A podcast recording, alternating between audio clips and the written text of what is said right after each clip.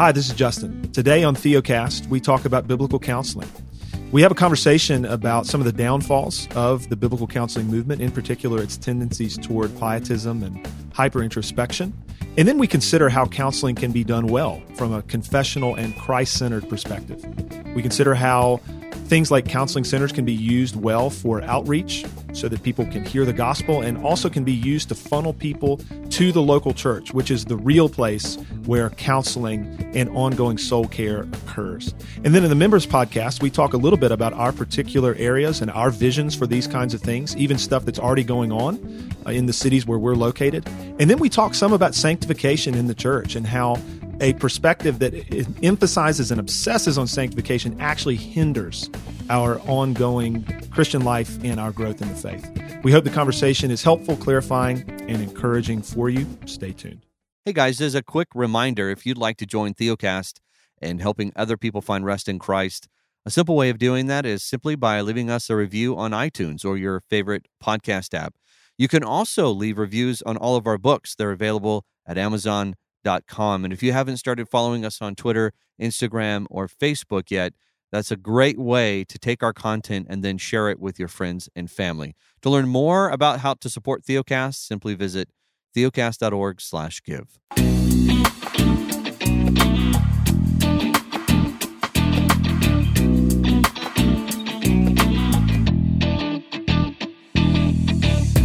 Welcome to Theocast encouraging weary pilgrims to rest in Christ. Conversations about the Christian life from a Reformed perspective. Our hosts today are John Moffitt, pastor of Grace Reformed Church in Spring Hill, Tennessee, Jimmy Buehler, pastor of Christ Community Church in Willmar, Minnesota, and myself, Justin Perdue, pastor of Covenant Baptist Church in Asheville, North Carolina. Brothers, it's good to be around the microphones with you again today. After a, a week off, we are back to podcasting. How are you guys yeah. doing? In particular, Jimmy, I'm interested in how you're doing because you have our cultural update for today. Well, I'm actually going to take Glad over his cultural update and say the reason John why we didn't record. John would absolutely we didn't. the reason we didn't record last week is I lost power for three days. So we literally we just decided who was going to do cultural update, and now John just usurped it. He jumped in and took it. He did. Hey, he is. He hey, is a. You, you have to. I feel very dethroned at the moment, John. Okay, it's back to you, no, I, I, just, I just wanted everybody to know my pain that I I didn't have power for three Goodness. days. So I just I want everybody. Yeah. that is real for me. In the midst well, we of COVID nineteen, in the midst of COVID, we will no no. We'll power, we'll so. we'll counsel on that later. Anyway, so yeah, I'm glad to wow bingo. I'm glad to uh, do the cultural update. Good to see you guys again. Uh, so we're approaching the end of the school year here in Minnesota. So I don't know how school works in in y'all's neck of the woods but we typically do not start school until after Labor Day, and then we be, uh, and then we end around Memorial Day, which I feel like is just normal. But in in Ohio, where I grew up, it was you know we started in like August and went through June almost. That's so, how that's how it is in North Carolina. Yeah. See, well, there you go. So I'm I'm just looking forward to yeah. A lot of the listeners know that I'm I'm bivocational, and so I'm just looking forward to having a little bit more time to to spend on church related things uh, throughout the summer. We've got some fun fun things planned with the family. Uh, we feel like we've we've reached a, a really fun age with our children. So we are uh, seven, five, and then our daughter just turned three this past weekend. She is, adorable. and we are. she is very cute, and and we are officially out of diapers in our house. Yay! So we do not have diapers. That's a big Bro, deal. That is huge, especially for JP. yeah. Thank you for that, John. Yeah, yeah, right. So it, it is. We are just so we feel like we're in diapers. Yeah, he. I think he does. I think he does. Do you have two in diapers? We have one. We have one in diapers, one in pull-ups for nap and bedtime. Oh. All right, there you go. There you go. So yeah, so uh, we're also in that age where we're no longer like dominated by our children's nap schedule. Like we can go mm. out in the mm. mid afternoon again. Mm-hmm. It's real, uh, man. Which, which is just it is this really neat place to be as a family. We feel like our our two older boys, like my my oldest son, we can we can hold you know mature conversation with him over an extended period of time and And so, yeah, we we're just we're looking it's forward to, when that to summer. It is it's crazy. So you know what, yeah, dude? You know what the next I'm, stage is, Jimmy? The next stage that's going to blow your world is when your children can be watched by your oldest, and you and your wife can have like two dates a week. Goodness, it's amazing. Yeah, that's we that we already something. We already are talking to our oldest child about that, and he's only six and a half. And we're like, look, dude, there's going to come a time when you're yeah. going to be in charge. Like, mom and I are going to go out and leave you in charge. He's already talking about it. He's excited. So it's like we're just trying to sow the seeds right now. And we're yeah. close to where you are, Jimmy. Our youngest just turned two. And so we're thinking, yeah, like life's already getting better. And man, in another year, this is going to be real. Like when, right. when there's less diaper, like nobody's in diapers. And like you said, there's no longer the tyranny of the nap schedule. It just, yeah, it's a thing. It's a thing. Yeah. Well, funny story. Well, I know we got to get into our topic. Funny story, real quick. We, th- my wife and I wanted to go on a date, and we hadn't been on it forever, and we didn't really want to leave the kids at home they're at that age where we could, but not for like 30 minutes is fine, not for two hours. So this is back when they there wasn't like a lot of home security cameras that were affordable. So there was this doggy app I downloaded on the iPad, and if there was motion in front of the app, it would come on. And so we set that up by the front door and I said, all right, kids, you got to sit here and watch TV. And if you, if you get up and, and leave, we'll, we'll get notified. And like every five minutes, my wife is checking the app to see if they're okay, which it wasn't a very relaxing dinner, but it was like our first test of leaving the kids home alone. And now it's like you yeah. can have like a constant video feed of what your kids are doing for like nothing. So anyways. Well, now that we both have just piled in on Jimmy's cultural update. That's fine. And, uh, yeah. He's tweeting about something right now anyway, so it doesn't matter. He, he is. Yeah. He is. He's nah, he's tweeting and then subtweeting and I just, just think waiting. that there are so many parents that have been listening to this who are depressed and are probably going to need counseling sure. now because they are no, not in the okay. place where so Jimmy's true. at and where I'm so at. True. So they're just sitting here going, you know, I'm so, I kids in diapers. I can't go on dates. I'm just less of a Christian right, now. Right. So I right. could, I could, yeah, I could commiserate with them and maybe, maybe offer some some common sense Wise some counsel. counsel. Absolutely. Yeah. yeah. So John Moffitt, brother, director of Theocast, why don't hmm. you help us transition just seamlessly and painlessly to our topic for today? Yeah. I don't know if that's ever been publicly announced that I'm the director. So there you go. Well, um, we need to edit that out? No, no, it's totally fine. It's, you know, it sounds so official, like we're some big ministry. It's it's not really anything. So, anyways, have, yeah. the uh, the tens, subject we have for tens t- of dollars. Uh, I do right. make do make not. I actually give more than I make. Yeah. um. the um the subject for today is one that is very near and dear to my own heart. It is something that has um, plagued a lot of churches, has plagued um, me in the past with dealing with the Christian life. So we're going to talk about the movement of what we call biblical counseling. And we had a, the longest conversation I think we've ever had prior to our podcast this morning, just making sure that we do not come across, uh, and um, this is not a deconstructionist episode where we're only here just to pull apart everything that we find wrong. Uh, but there are some areas where uh, we want to help the church think through the role of counseling from the Bible, from a confessional biblical perspective.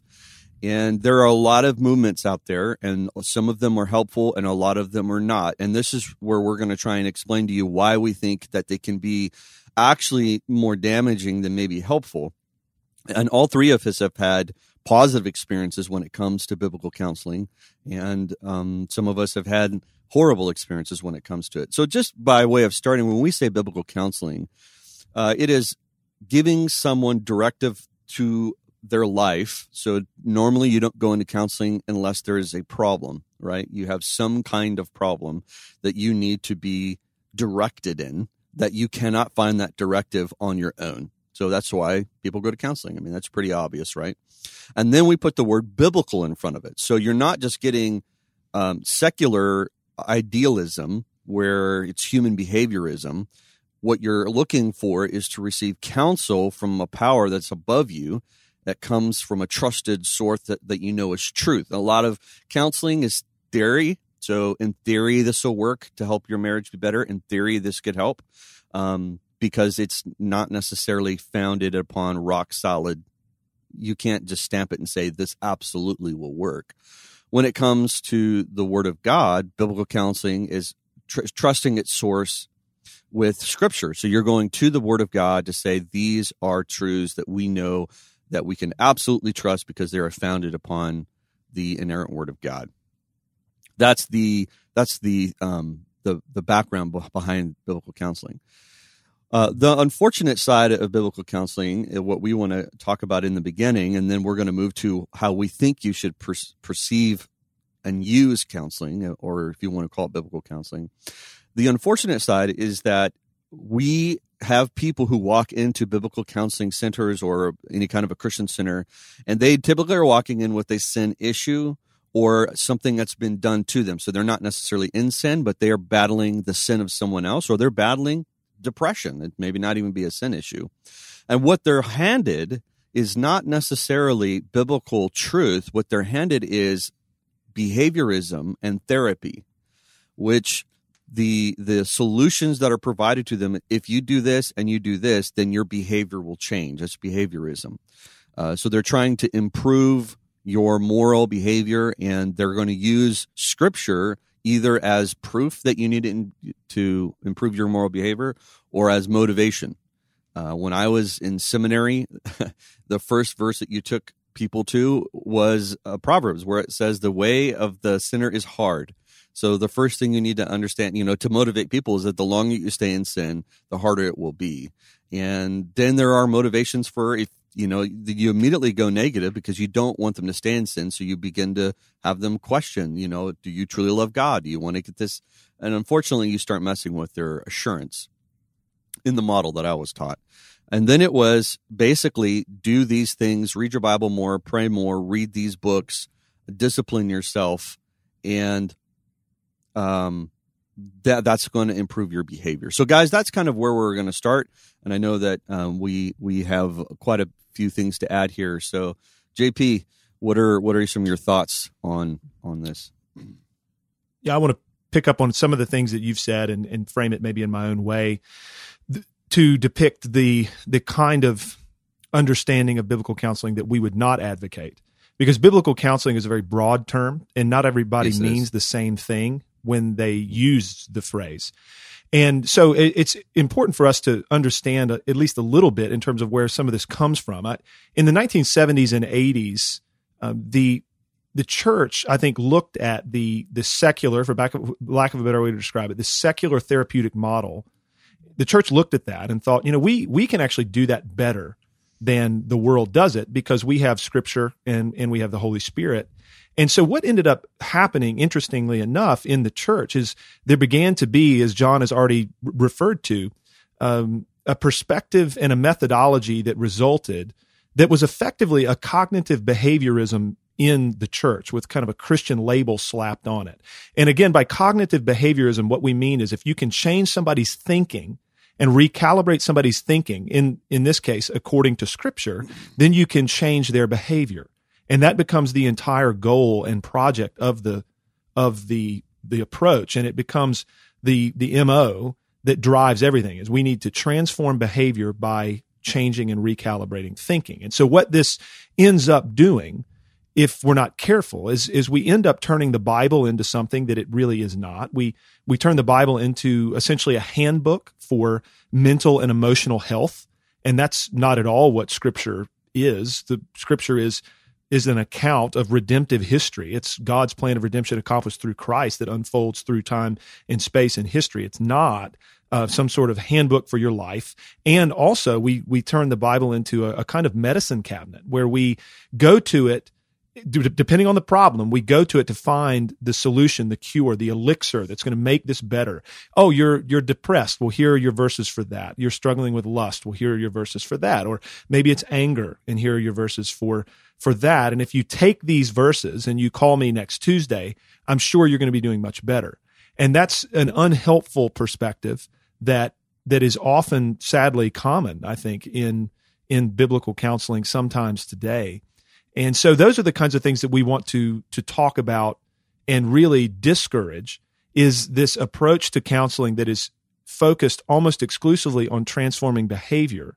Whereas what we want to point people to is something very different. And we want to use hmm. scripture the way that we think it should be used. And we want to talk about counseling really as a subset of the Christian life in the church and, and point people to a, a more corporate reality and what we think is, is more in line with not only the Bible's revelation, but then also what we would understand to be a confessional and reformed perspective on the Christian life and theology. Such few thoughts from me. I know you guys are, are chomping at the bit. Yeah. So w- one of the things that I've noticed over the years, primarily in myself as well as in those around me, is that we as people we are very much pain averse. We we don't we don't want to experience pain whether it be on a physical level and certainly not an emotional and spiritual level. And so I think a, lot of what that can lead to is is sort of quick fixes and hmm. you know just just sort of like a, a behavior modification approach I think offers that. I think it gives people that quick fix that as long as I can yeah. rid myself of this behavior, I'm going to feel better tomorrow. And the issue with that is that it's almost like eating junk food. Like it feels really good in that moment. And it's even, dare I say, satisfying. But the issue is once once that hunger comes back, or once that once that feeling comes down, you can almost feel worse than you did before. Because when you're when you're aiming at primarily a a behavior modification approach, and then that behavior returns, your your lows become all the more lower because something that you were trying to rid yourself of has returned with a vengeance and it can it can turn the sinner more in on themselves and make them feel worse than they did before yeah i think that's exactly what the issue with biblical counseling is is that you end up turning your it's it's introspective mostly uh and sure. and i and when i'm we're going to get to so I, to be clear, and just to back up what Justin is saying, I'm we're we're not taking a nuke to biblical counseling, but what has what has um, developed over time, I'm definitely going to take a nuke to, just like I would to any church model or preaching model that is not sure. going to help the believer truly find rest. And and my biggest beef is that the, the believer does not, cannot find rest in Christ in the midst of struggling with sin and their own depravity when they're turned in on themselves. And Jimmy's right. Most biblical counseling is a quick fix. And these are the things you can do to overcome these sins. And as you do that, you're pointed into yep. yourself, which is a direct opposition to Colossians chapter two. So it's in, the the danger of most biblical counseling is introspective. Here's how you fix you.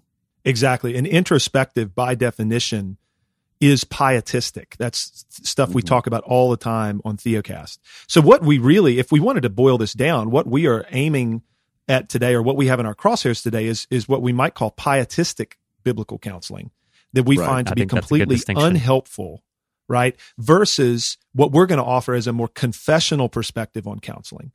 And so a pietistic perspective on counseling is, is, everything that you've said, John. It's introspective. It's pointing the Christian back in on him or herself.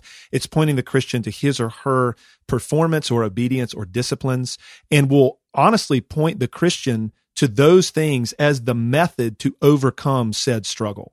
Now, of course, there is acknowledgement of, of God and the Holy Spirit and grace and all these things. But really, where the rubber meets the road is are you going to be diligent enough and vigilant enough? And are you going to be disciplined enough in your application of these things in order to see yourself delivered? You know, and, and that's, that's problematic from our perspective on a number of levels. We do believe in the transformation of life, but we, we understand that to be something that the Holy Spirit of God does over the course of a long time you know, as, as ordinary means ministry is applied, which we'll get to in just a minute. We're excited to announce that we have a new free ebook available at our website called Faith versus Faithfulness, a primer on rest. And we, the hosts, put this together to explain the difference between emphasizing one's faith in Christ versus emphasizing one's faithfulness to Christ, and how one leads to rest and how the other often to a lack of assurance. And you can get this at theocast.org slash primer. And if you've been encouraged by what you've been hearing at Theocast, we'd ask you to help partner with us. You can do that by joining our Total Access membership. That's our monthly membership that gives you access to all of our material that we've produced over the last four years, or simply by donating to our ministry. You can do that by going to our website, theocast.org. We hope that you enjoy the rest of the conversation. One of the things we need to think about is helping the church recalibrate themselves when it comes to problems. When uh, I have this all the time, I, I people con it happened to me Sunday. Someone contacted us through Facebook asking for counseling, and that's kind of how they view the church. The church is their fix my problem, fix my issue, and then even those who are in the church, when they find themselves really trapped in sin, their solution is, well, I guess I just need counseling. And so they think I'm going to need to meet with somebody for six to 10 weeks to, to, in order to walk me through this. And the issue with this is that is unfortunately not how the church handled sin and struggles with sin historically and even biblically when we look at how Paul Paul didn't have a therapeutic model set in place to where do such and such and you overcome such and such. That's just not how he described the church growing with sin. Because what that sounds like is you have a problem separated outside of the church when really you have a problem inside the church. Yeah. Yeah, and so I, I do want to I do want to give like a positive take on this because as somebody who has received counseling at a professional level, uh, I myself had a had a positive experience with counseling. Good. And let me just ex- explain what was positive about that experience. So, one, I wasn't divorced from the local church. And so I was active in the church. Um, I was actively receiving help from trusted sources within that church, was open with the things that I was struggling with. And because my issues, in my own opinion and in others' opinions, were just very complex, uh, the the counseling that I received was in addition to the care I was already receiving at my local church. And so my my counseling experience, I was telling you guys before we got on before we started recording was was actually a vital step in my journey towards greater reformational theology. And here is why. My counselor was very fixed on not just applying scripture verses out of context. He was more mm-hmm. so fixed on helping me focus on the objective and declarative realities of the gospel in my life and yeah, getting me out of this introspective, morbid, navel gazing posture that I had built over time, very much like a puritanical approach to the Christian life.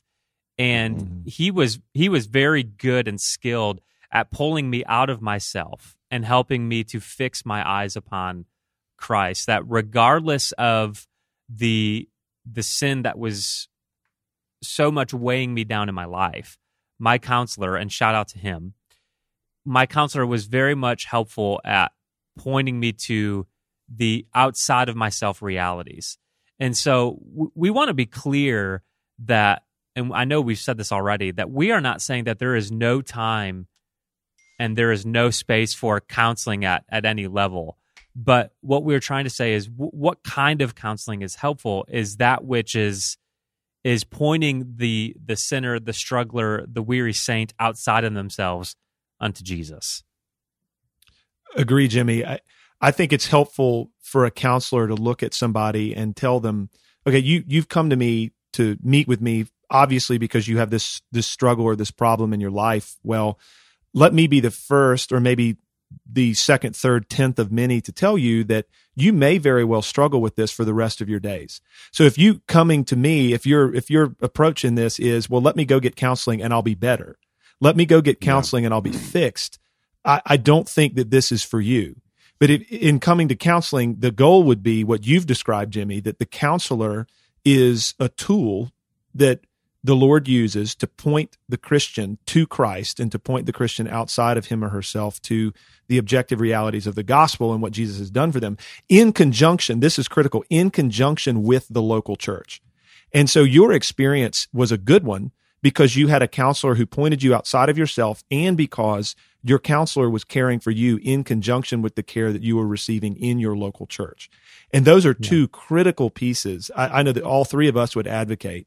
We want the objective realities, the confessional realities of the faith held out to people in counseling, and it must be done in the context of the local church and in conjunction with the local church, even if we're seeking counseling outside of you know maybe the elders of our of our church. And so I think a good thought with this is that what we want to see is that when anybody is going to get counseling, biblical counseling outside of the church, that counseling entity is funneling people back into the local church for their ongoing care you know, and for the ongoing practice of just living the Christian life. The the counseling center is not, or the counselor is not the entity that's going to do the the heavy lifting and the sustaining work for this person in their following of Jesus.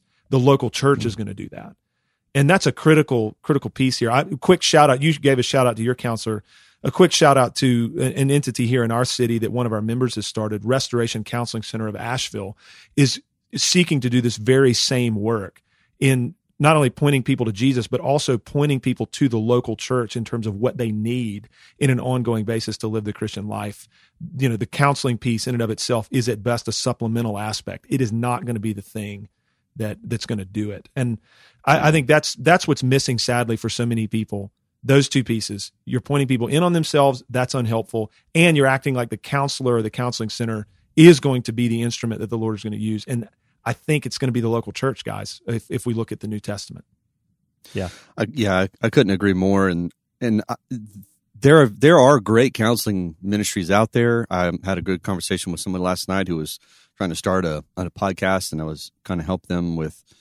Uh, we were talking through counseling and biblical counseling, and uh, I'm excited for their podcast. I'm excited for their ministry, and we need more people who are willing to get down in the mire with people and love on them and, and funnel them out of the community who are not in church and use counseling to funnel them into their into what we'd say an ordinary means context. Exactly. Most Christians don't know what ordinary means context looks like to where you strive, struggle, and love underneath the means that God has provided, which is his word and fellowship and the sacraments and baptism. And once you learn to live in that context, uh, it changes how you see your struggles and what you need counseling for. Um, now, there are times when yeah. uh, the Bible is very clear that there you you need if you get so trapped and in, in, engulfed in sin that you're just not you're not coming out of it you need to sit down with someone who's wise and confess right. these problems so that they can maybe speak into your life and say, Hey, this is why you continue to struggle in these areas. And, and let me give you some counsel here.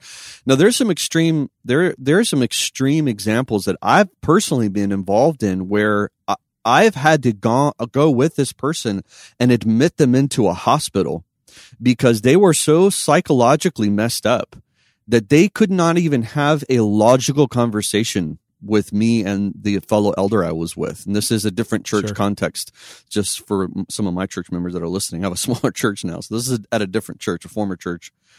We had to admit them and they were there for two weeks just because they were, there was, we couldn't even have a logical conversation and they were meeting with psychologists to try and figure out what was going on. And he had fallen into such a deep depression that he couldn't yeah. even have a logical conversation.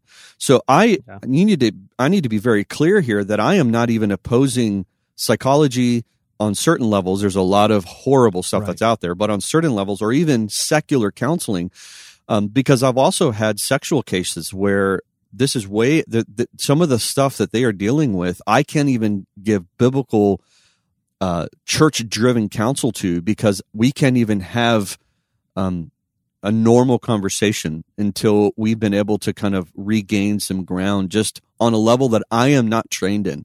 We're not talking at a spiritual level right now. We're talking at a physical level. So, you know, there's uh, even in the, I, I grew up in a biblical counseling world where any type of psychology or any type of medication was unbiblical and you need to get off of it and stay away from it because it, it hinders your work of the Holy Spirit and I'm just not there. And I, w- and I would heart, heartily push back against that, which we did in our depression episode. So, yeah.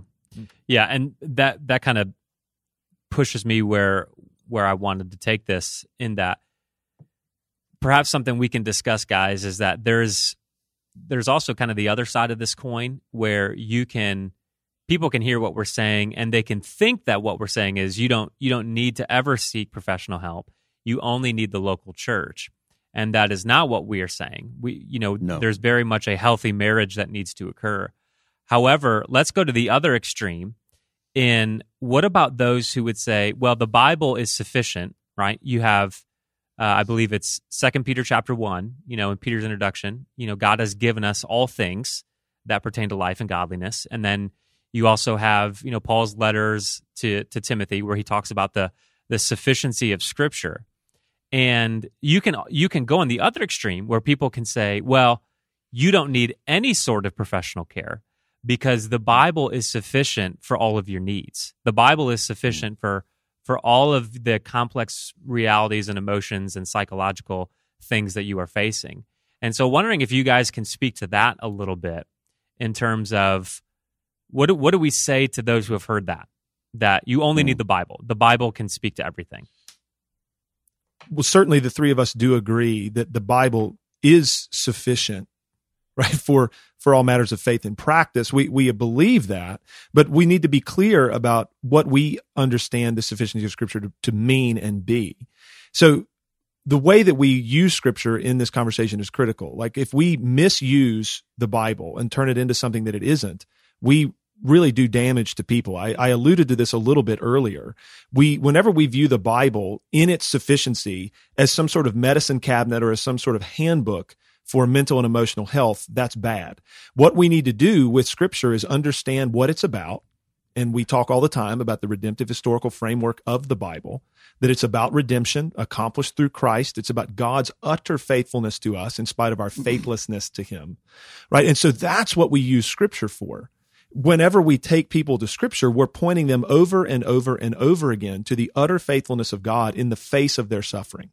And we're pointing them over and over and over again to the perfect, sufficient, adequate work of Jesus Christ that stands outside of them, that's unshakable and unmovable in spite of their sin and struggle and failure. And so that's the main application of the Bible when it comes to any kind of counseling, right? And so, of course, the scripture is sufficient, but then we have to ask the question, how does change in the Christian life happen? I would say it happens. So it will happen. It's certain. It happens over the course of a long time and it happens at different rates at different times for different people. So we have to be very clear about all of that stuff. And it's going to happen in the context. We've said this uh, already. It's going to happen in the context of the local church through the ordinary means over the course of years and decades. And it's when mm-hmm. people take their eyes off of their own navel and put their gaze on Christ and concern themselves with loving their brothers and sisters that real growth and transformation happen. And so that's what we're really trying to do in counseling is liberate people with the truth of the gospel and with this kind of change in perspective that will then set them free to trust Christ even in the midst of their struggle and their battle with sin. Yeah, so the we we harp this phrase all the time. We we are always talking about what it means to to live status forward. And so when people are coming to receive care, when people are coming to find balm for their soul, we, we're reminding them of what God says in His gospel that that they are declared righteous by grace alone through faith alone on account of Christ alone. That these realities exist extra or outside of themselves. And mm-hmm. so that's where we're pointing people. And I and I, I wanted to give like a, a small illustration. You know, we joked about you know in my cultural update that that John bombed earlier that you know we are in this place right now with our children where we are finally getting out of update diapers. Bomb. Yeah, that's right, update bomb. And you, if you were to talk to me, you know, three four years ago, where all three of them were experiencing going to the bathroom in various ways and fashions. Uh, we were so inundated with those things that it was hard to look beyond them. Yeah. And so, mm. you know, JP, when you talk about mm. kind of keeping your head down, keeping your eyes upon Christ, and and just allowing God's goodness and kindness and sovereignty to inundate our lives over the course of years and decades. Yeah. It's similar when it yeah. comes to like the little years with your children. They will come to an end right? You will not be dominated by diapers and nap schedule for the rest of your life. But in that moment, you know, those no, words right. of comfort may it's not all you can see. may not feel yeah. good. That is it's all you can see, but it will come to an end. And and and similarly, exactly. When we are talking about walking with people with sin in their sin, as as they struggle with their own frame and their flesh and the the different things that have happened to them, we have to have a certain level of patience that these people may be walking through these things over years and decades. And and so quickly we can say you need to get you need to drop the sin now. And if you don't drop this sin now, well, it's saying something about the greater state of your heart. And it's like, well, wait a minute. Let's just be a little bit more patient with people as they as they struggle. Hmm. So I, I, just wanted to throw that in there, John. I know that you wanted to yeah yeah come in quick. Well, JP, I'll let you. You had a comment because I'm about to change this a little bit. No, I Jimmy asked about the sufficiency of Scripture, and one other thing that that I had jotted down on my whiteboard, but I overlooked in our kind of frenzy was just to be, to believe in the sufficiency of Scripture does not mean that we jettison and abandon common grace means that God has given us, right? And absolutely, so we uphold yeah. both that that Scripture is sufficient for what it was intended to be sufficient for, right? And mm-hmm. at the same time, God has made us in His image with the ability to develop common grace means that are helpful to people, which would include, you know, wisdom that exists in the world that God has made, and it would include even medication in some cases.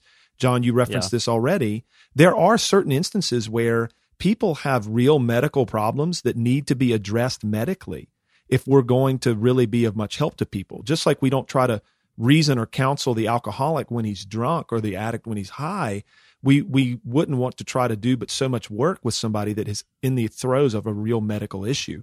And so sometimes the best thing we can do is point people to a medical professional and then mm-hmm. resume the work of ongoing care. So, yeah. That's just a common well, sense I, observation maybe, but it matters. Yeah. Well, and I'll speak to that uh, on a different level, maybe a negative level in that I've had people come to my church and they're assuming that I'm going as their pastor to be their new counselor and that they're just going to have these ongoing meetings with me. And what right. I'm doing is pushing them back into the context of the church because they don't have any life threatening issue. It's kind of like, Hey, look, you're struggling like the rest of us. And the solution is learn how to function as a body member, which that's not what they wanted. They wanted a personal relationship with me that was ongoing, therapeutic, where I'd meet with them and listen to them and then give them something to work on. And not just like, look, I right. gave you something to work on. You don't want to do it. And I can't, you know, we're not going to, we're not going to go on and on and on. You know, I had a conversation recently and it, it, gave me i'd love to throw this at you guys. This, this, is the time of the podcast where we're about to go into the members podcast and i throw you a, a hopper you know a grounder. Here it comes. Yeah it's an easy one though. What's interesting is on a on a word count basis how much does the bible say about marriage and parenting on a word count basis specifically to that Very topic? Little. Very, Very little. little. Yeah. Yeah you can count maybe like five verses you know and now you can apply all verses that speak to your neighbor because your wife is your first neighbor, right? right. And your kids are your neighbors. Right. So all of those verses yeah, apply. But course. when it comes down to marital advice or even sexual advice, that's just not mm-hmm. there. There's just not a lot. Yeah.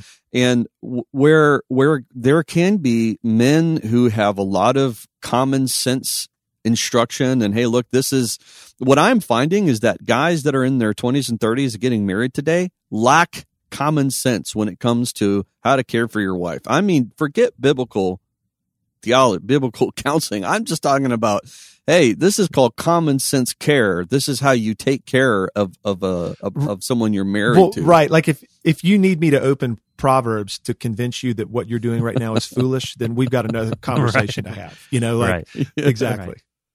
But John, yeah. what about all those sermon series on marriage and parenting? Right, and there and look, oh dear, I'll, and I have books that I recommend, and we have a, with marriage, marriage and parenting, mm-hmm. and I'm going to tell them I'm like, well, and people say, well, why can't you just show me from the Bible?